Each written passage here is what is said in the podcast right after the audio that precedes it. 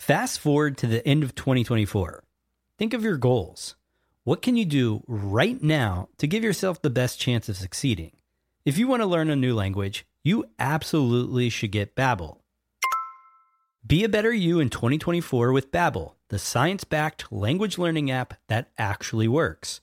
Don't pay hundreds of dollars for private tutors or waste hours on apps that don't really help you speak the language. Babbel's quick 10-minute lessons are handcrafted by over 200 language experts to help you start speaking a new language in as little as 3 weeks. I absolutely love Babbel because their courses help me learn real-life conversational skills. It's so easy to learn how to order food, ask for directions, speak to the locals without having to consult language apps. Babbel has over 16 million subscriptions sold. Plus, all of Babbel's 14 award-winning language courses are backed by their 20-day money-back guarantee. Here's a special limited-time offer for our listeners. Right now, get up to 60% off your Babbel subscription, but only for our listeners at babbel.com slash SPP. Get up to 60% off at babbel.com slash SPP. That's spelled B-A-B-B-E-L dot com slash SPP. Rules and restrictions may apply. This episode is brought to you by Shopify. Forget the frustration of picking commerce platforms when you switch your business to Shopify, the global commerce platform that supercharges your selling wherever you sell. With Shopify, you'll harness the same intuitive features, trusted apps, and powerful analytics used by the world's leading brands. Sign up today for your $1 per month trial period at shopify.com slash tech, all lowercase. That's shopify.com slash tech. This episode is brought to you by Squarespace, the all-in-one platform that makes it easy to create your own website. For a free trial and 20% off, go to squarespace.com and use our offer code SMART9. The podcast where we talk to smart people, but not necessarily done by smart people. That is an awesome question. This one goes down probably on one of my top five. Hey, I like nutrition. I like to eat food. This is the coolest thing ever. We're going to do this forever. I wish I paid more attention in that class. You know, I'm going to be honest, I don't understand that. As a man, I just I don't get it. Welcome to smartpeoplepodcast.com. What's up, everybody? This is the podcast of Smart People, Smart People Podcast. This is Chris. This is the Rojas of John, John Rojas. Hey guys, uh, really interesting show for you today. We are interviewing Christopher Schroeder. And yes, he's an entrepreneur, so everybody's thinking, man, you guys been doing a lot of business podcasts. But we're talking about entrepreneurialism around the globe, specifically in the Middle East which, as you all know, is in a time of turmoil right now. There's a lot of crazy stuff going on. And so it's really interesting to hear about what they're also doing with technology and businesses to we kind of get in this western bubble and there's some great stuff going on over there so interested to talk with christopher today before we get into the interview though have you guys head over to smartpeoplepodcast.com slash survey and filled out our listener feedback survey? Please head over there. Please fill it out. Help the show become a better show. We're just looking for input on how we can improve the show, things we can do. One of the things people have been saying, shorten the intro. We've done that. We're trying to keep it at around two minutes now. But here's another cool thing. We're picking random people to win $20 Amazon gift cards. So you spend five minutes giving us some feedback, you might get 20 bucks. Yeah, and we have a boatload of them. So we're trying to give them out. We're going to give out one an episode going forward as soon as we get some good comments in there. So as John mentioned, smartpeoplepodcast.com slash survey. And we really appreciate you taking a brief 10 question, I believe it is, 10 question yep. survey. So we're going to talk to Christopher Schroeder about his newest book, Startup Rising: The Entrepreneurial Revolution Remaking the Middle East. Christopher Schroeder is an American entrepreneur, advisor, and investor in interactive technologies and social communications. He's started a bunch of companies, one of them being Health Central, which is a really cool health and wellness site. You guys should definitely check it out. We're just going to turn it over to Christopher and let him explain all of the great stuff that he has learned and put into his book. Hope you enjoy.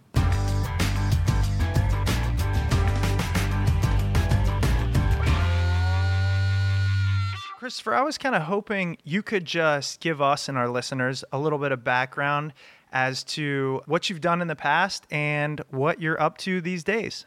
You know, I've been an internet entrepreneur, really an entrepreneur for over a decade now. I most recently co founded a company called healthcentral.com, which was a big content and social platform in online health backed by guys like Polaris Ventures and Sequoia out on the West Coast. And, you know, I've just always been incredibly passionate about how content and the way people connect with each other, uh, you can really make impact. And I think really there's a cliche word that's put around a lot called empowerment, but I think the essence of empowerment is that when you see that other people do things that you do and are feeling things that you're feeling and that show you that if they do things you can do things too it's just incredibly profound. And so i saw that a great deal in, in health central where people who were dealing with illness or even wellness and getting healthy just just got totally inspired by each other in the way they were doing things. And before that i was an entrepreneur at washington post newsweek interactive.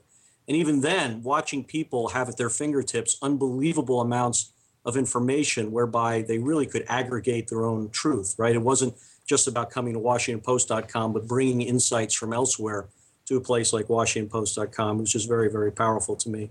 I ran another internet company before that and, and previously spent some time in finance and investments, uh, both in the private equity venture capital side and also uh, some investment banking. As a non sequitur, I actually served many years ago as a kid for James Baker in the State Department and a lot of people don't believe me when I say this, but in some respects, that experience shaped me for the internet more than anything. Not because of the technology, which was like 1980s vintage terribleness, and certainly not for the government bureaucracy, but because the years I was there, almost everything I thought would last for decades turned on its ear. So I was a young kid when um, you know the Berlin Wall fell, Soviet Union imploded, Nelson Mandela was released, and so on. And it just was a, a total wake up call that life will move in very unexpected ways and life is going to change in very big ways. That's great. And I appreciate that background. And you know, what I wanted to ask you was how did you make that transition into, I like the term entrepreneur also. We've been talking to a lot of people recently who have made their money on the internet and things. So I like that. I'm going to use that. But how did you make that transition? From entrepreneur to entrepreneur, I've done I've done a lot of uh, transitions. Well, more so from John and I kind of grew up. The internet was there not immediately, but fairly early on. So for someone seeing it evolve and saying, I want to get involved in the internet business world, how did that happen? You know, I think I'm just a very curious guy, and I've always been throughout my life been thinking a lot about, you know, where things are going and how human behaviors change when there are great inflections in the world. I mean, just been a natural part of my curiosity. And I can remember seeing the internet for the first time not long after I, I was in government early earliest days of like pre CompuServe, right? I mean, like AOL in the early days, and all of a sudden you stopped and thought to yourself that, my lord, we're about to have access to essentially all of the world's knowledge at our fingertips for pretty close to free. And you look at that and you realize that you know technology is obviously the driver of it, and I'm fascinated and I love technology, but it was transcendental to technology. This is about human behavior. This is about taking things people probably inherently have wanted to do forever and now they're going to have their ability to do it. And so it wasn't a hard transition at all to think I've got to understand this better.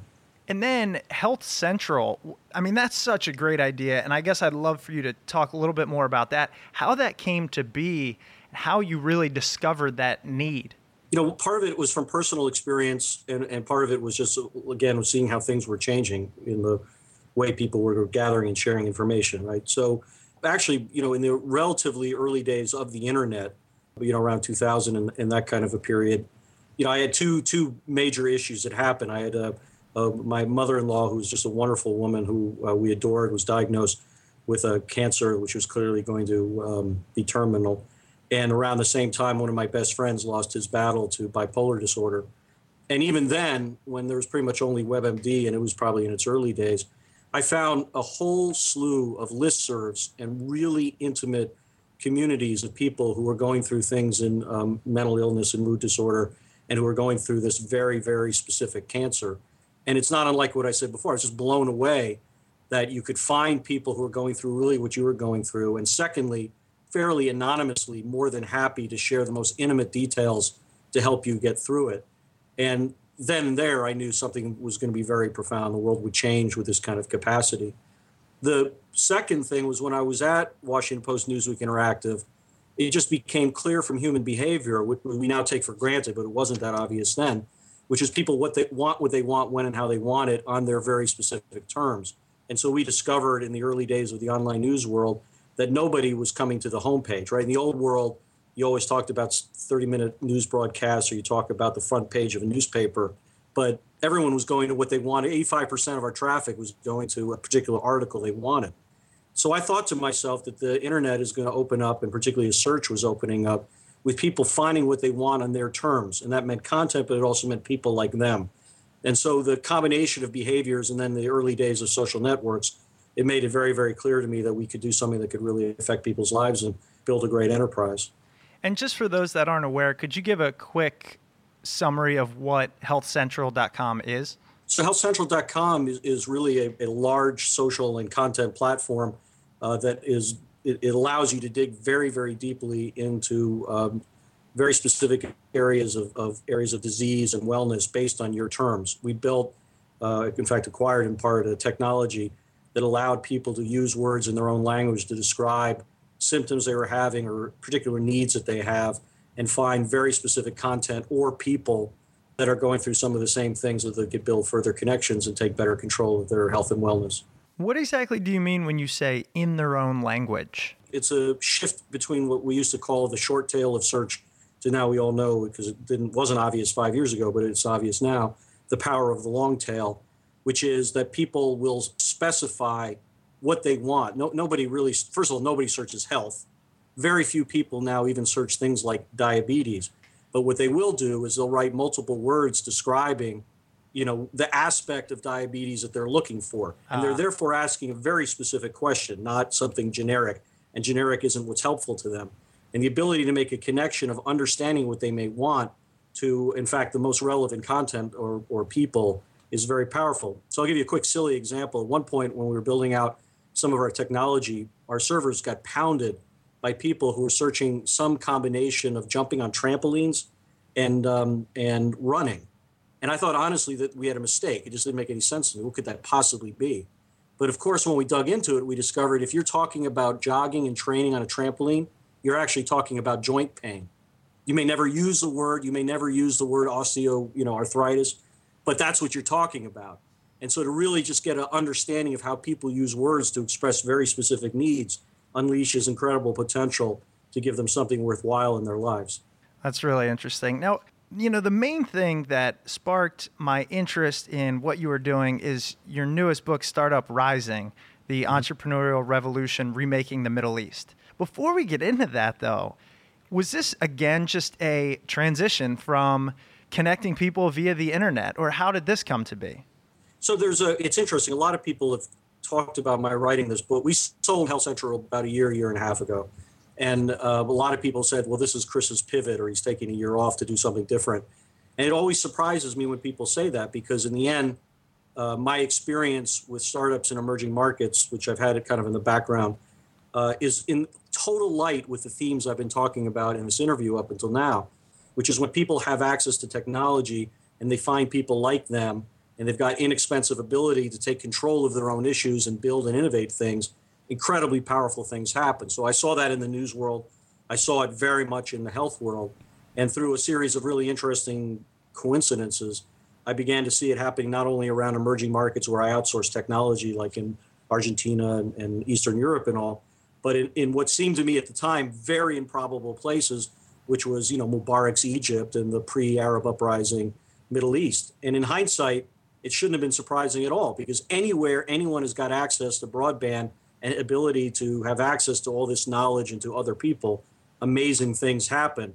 But I think my narrative was so stuck at one view of that region that I really didn't quite grasp it until I started to visit it. And it completely changed my outlook, not only about the Middle East, but about the world generally. That's exactly what I wanted to ask you was I tend to think of America, you know, the pursuit of happiness. I read a stat 48% of people want to own their own business. And I wonder if in other places, maybe the Middle East or possibly areas that are more repressed or the, the government kind of stifles innovation, do you find that people still have that entrepreneurial spirit and want to do their own thing? Or is it something that has to be nurtured from a civilization or a societal standpoint? I think it's an incredibly powerful question, but what I could tell you is that people want their voice, right? They want to have a great life for themselves. They want to have a political voice. They want to have a cultural voice, and they want the best possible things for their friends and families. And if they're great idea thinkers, they want to actualize the ideas. If you've been in an environment where you were trained to believe that there was only limitations on your future, or that you lived in a place where leadership effectively, you know, allocated a certain percent, small percentage of people an opportunity to succeed where everyone else did not. Um, you know, there's no question that that had an impact on a lot of cultures around the world. But I think the big story of our time over the last decade or more, and is going to be a much bigger story, in fact, move much faster going forward, is not only the rise of middle class, which is happening across emerging growth markets, but I think because of technology, because a new generation is looking around and sees the way the way the rest of the world does things, a new generation talks to each other all the time, connects with each other all the time, has incredibly affordable tools to either, either organize politically or to build a great business, just changes the dynamic in an amazing bottom up way. So the ecosystems are a challenge, right? I mean, there are educational infrastructure issues in a lot of parts of emerging growth markets. There's uh, political corruption. In the case of the Middle East, obviously, there's there's some real instability now. And yet, despite this, as we've seen over the last 15 or 20 years, and I think we're going to see much, much more of in the next 10 or 20 years, uh, technology and this, these desires can cannot be squashed.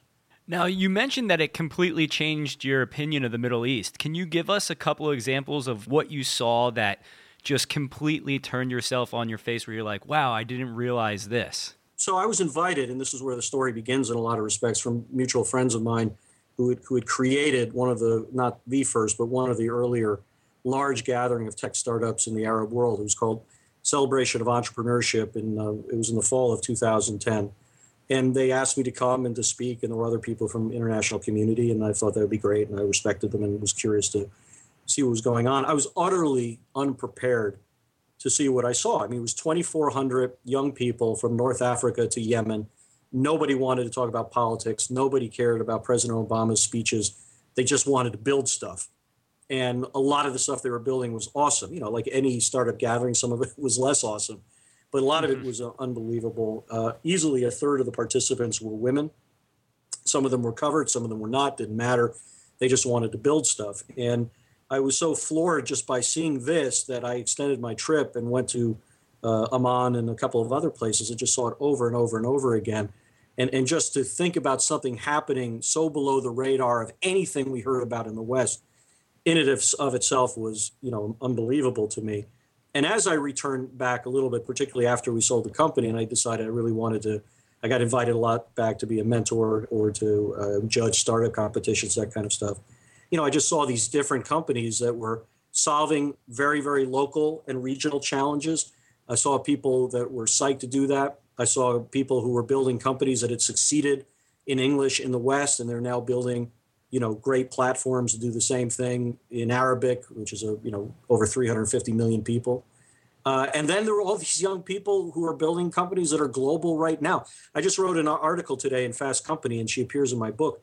Uh, this wonderful college swimmer from American University of Beirut, who developed a, a training goggle that's a lot like Google Glass when you use them. So you don't have to look at your wrist, but as you're you know training, you can look at your vital signs while it goes on. It's just beautiful She's having it manufactured in Asia. It's going to come to the United States this fall. Um, and she's a startup in Beirut who has an instantly global idea. So you see this whole spectrum over and over again. Um, and even with the uncertainty that exists, it is very hopeful. That's amazing. And you know, one of the things that I did want to ask you was what types of startups, and you started going into that because one of the things that I think would happen is, you know, startups that focus on payments and micropayments and banking, those type of things where that industry doesn't really ex- I mean are these are these existing industries that they're that they're kind of flipping upside down or are these industries that exist in the west and they're trying to fill that gap that's not there presently so it's, a, it's an incredibly powerful and exactly right question because um, there is a, so for example the the yahoo of the middle east was a company called Maktoob, which in fact Yahoo bought for almost $200 million uh, a few years ago. Um, Souq.com, uh, MarkaVIP are two e-commerce companies, um, which would remind you a great deal of Amazon.com, again targeted for the region, and and they're gaming companies and lots of things that would be fairly familiar to you. The health, the health central of the Middle East, there are a bunch of health platforms and all that would be familiar to you. But you're asking to me what is one of the more interesting questions about emerging growth markets generally, which is and Middle East in particular, which is there. You know, there's certain things in their experience which make them uniquely positioned to work around problems to solve them at scale. So, for example, you know, most of these countries have almost 100% mobile penetration. Most of them will have 50% smartphone penetration in the next three to four years. And by the way, in, in the Gulf, um, uh, the Emirates is now, I think, the largest uh, smartphone penetration region in the world. So it's all happening, and this is this is a region that never really knew landlines. So you've got people building and doing really creative things with apps, mobile first stuff.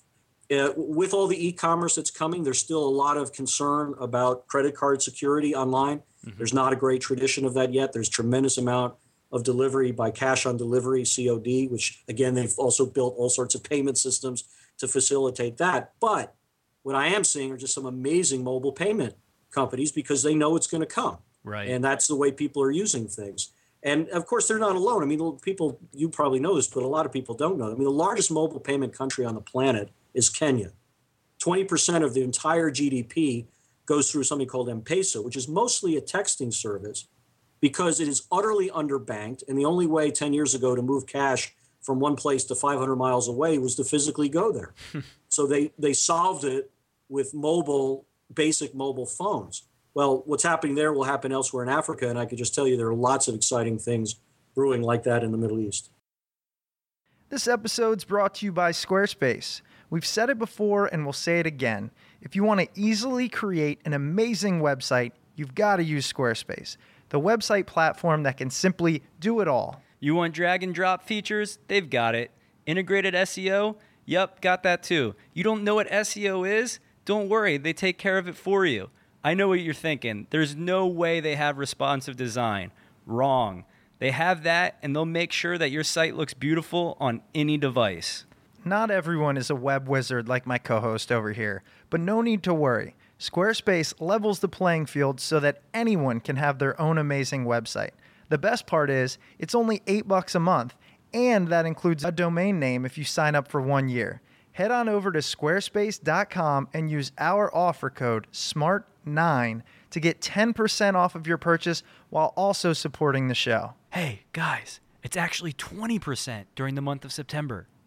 What do you think this means for the region? I mean, you've got young people who are starting these companies and coming up with amazing products, and that's including, you know, young girls, women.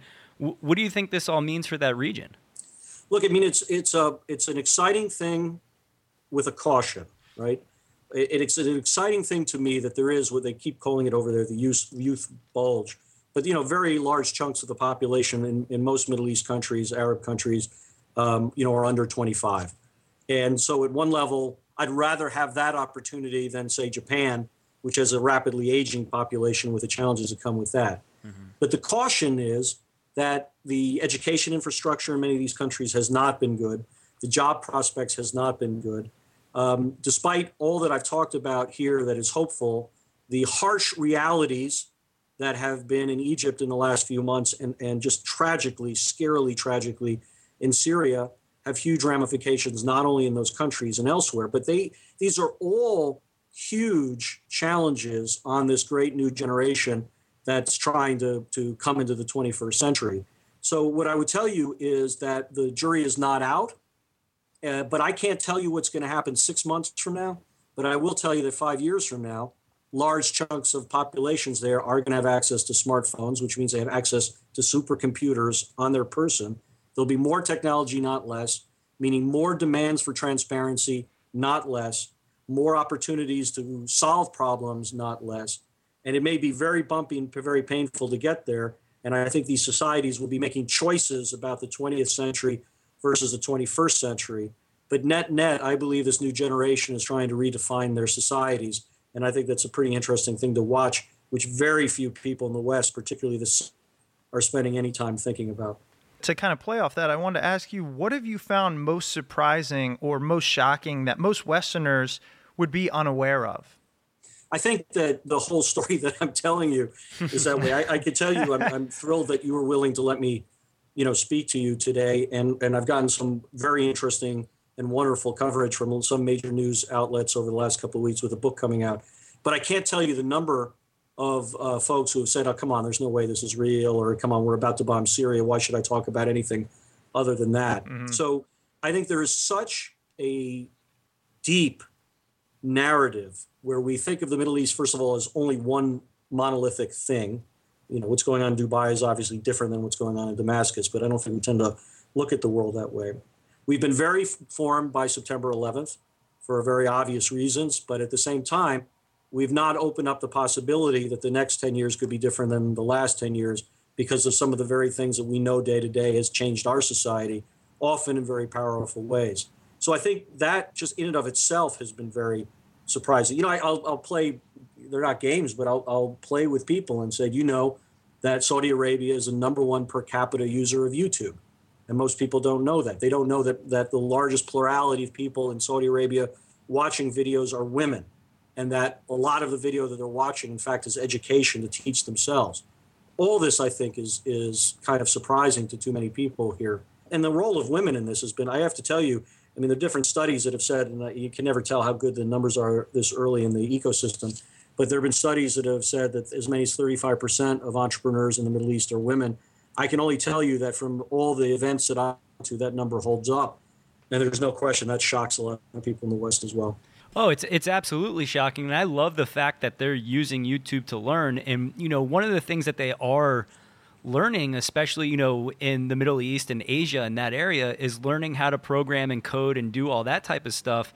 And, and and eventually, at some point, they're going to have. I mean, they pretty much already do have an advantage over our kids in America because we have neglected teaching that here. And I'm already starting to see, you know, the shift to those type of jobs going to people over there and, and all that kind of stuff. So it's going to be really interesting to see especially with young girls learning from YouTube and other websites that are out there?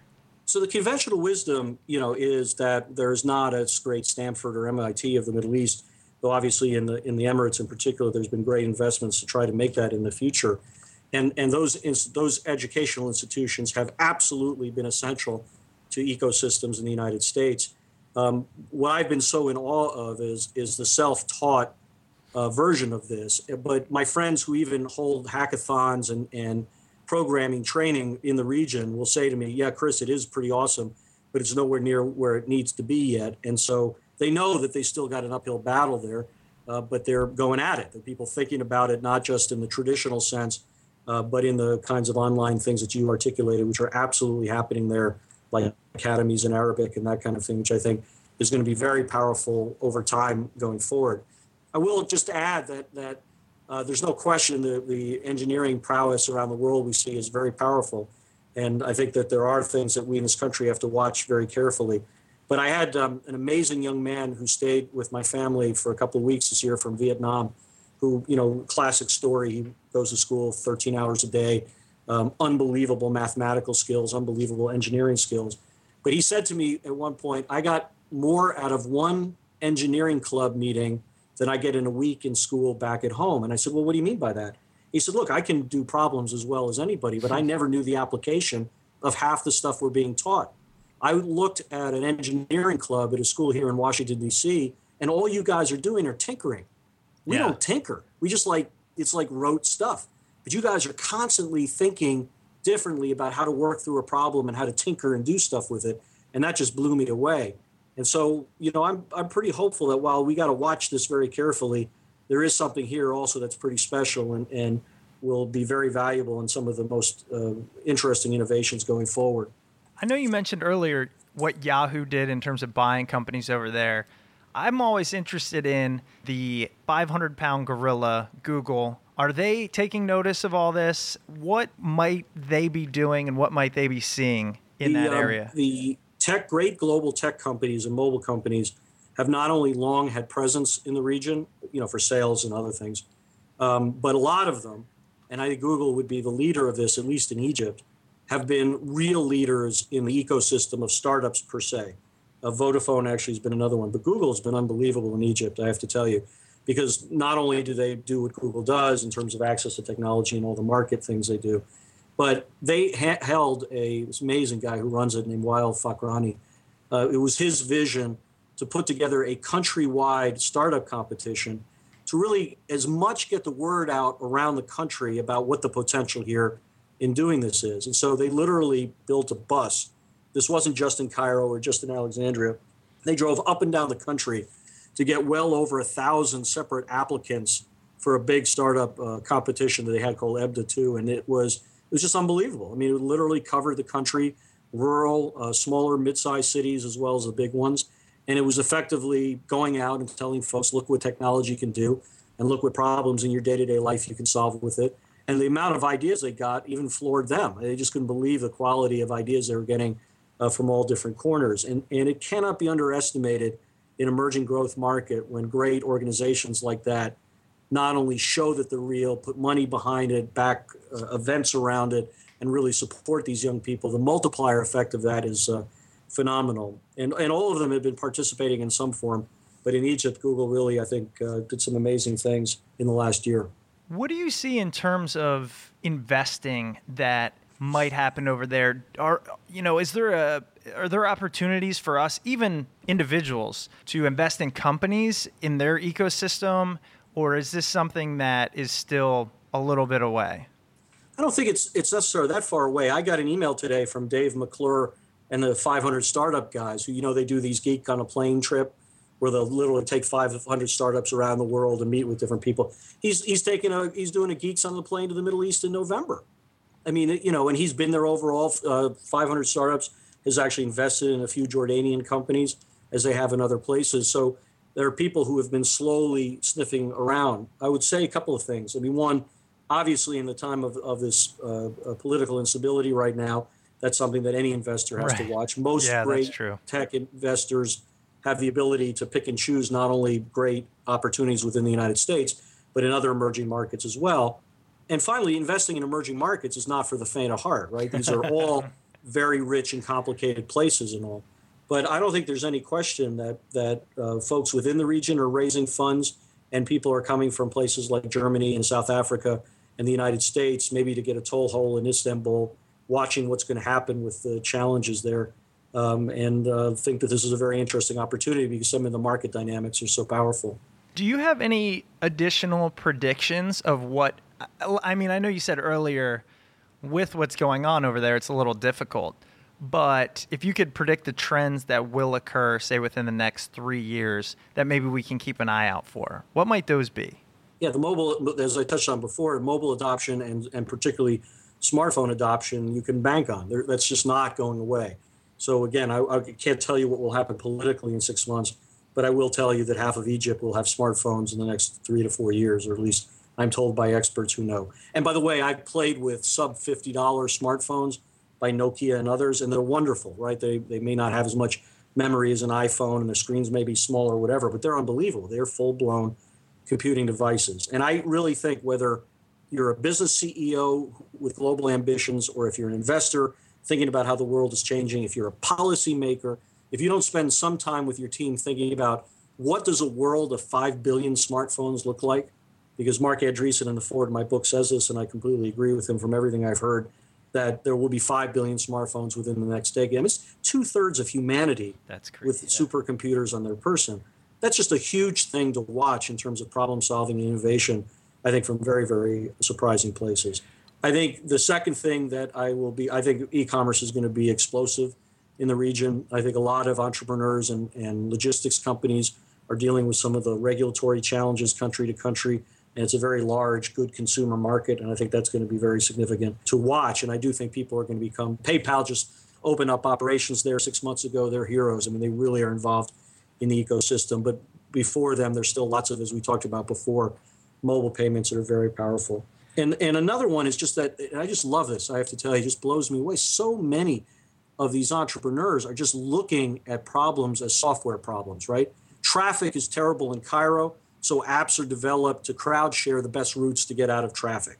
Traffic becomes a software problem. There's not enough water for people to affordably pump water from a huge freshwater aquifer under the, des- the deserts of Egypt. And so these guys are coming up with amazing, light, cheap, solar powered pumping so more farms can do really, really interesting things. That's become a software problem. And it goes on and on recycling, green energy, other stuff.